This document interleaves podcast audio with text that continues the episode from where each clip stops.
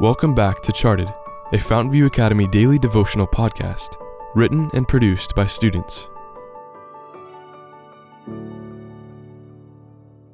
Episode 190, written by Leanne Nakamura.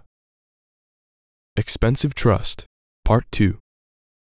In solemn awe they bowed in prayer, repeating the assurance, "Whatsoever you shall ask the Father in my name, he will give it to you." John 16, 23. Steps to Christ, page 74. "I found it. Let's go," I announced breathlessly to Noemi and Jasmine as I held up the flashlight. Moments earlier, I had returned to the dorm, doubtful and dejected. After regretfully explaining my current situation to Noemi, she convinced me to give it one more shot. Barely managing to persuade the deans, we were graciously given an additional half hour to continue our frantic search.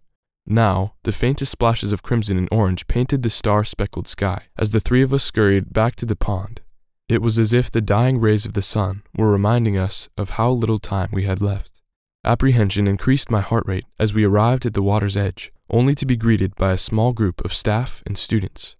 "I think we should pray," someone suggested immediately after Jasmine dove into the frigid water on her impossible mission. Quickly forming a ragged circle, we offered up a simple prayer.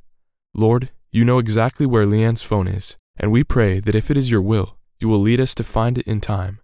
Amen." Opening our eyes, we barely had time to react before a head broke the water's calm composure. "I found it!"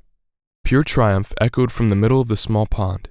Jasmine's smile never left her face as she swam to shore, my phone tightly clutched in her outstretched hand.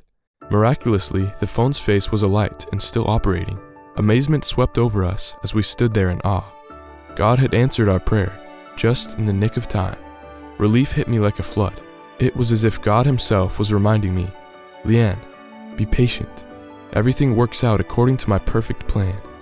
All you have to do is trust me."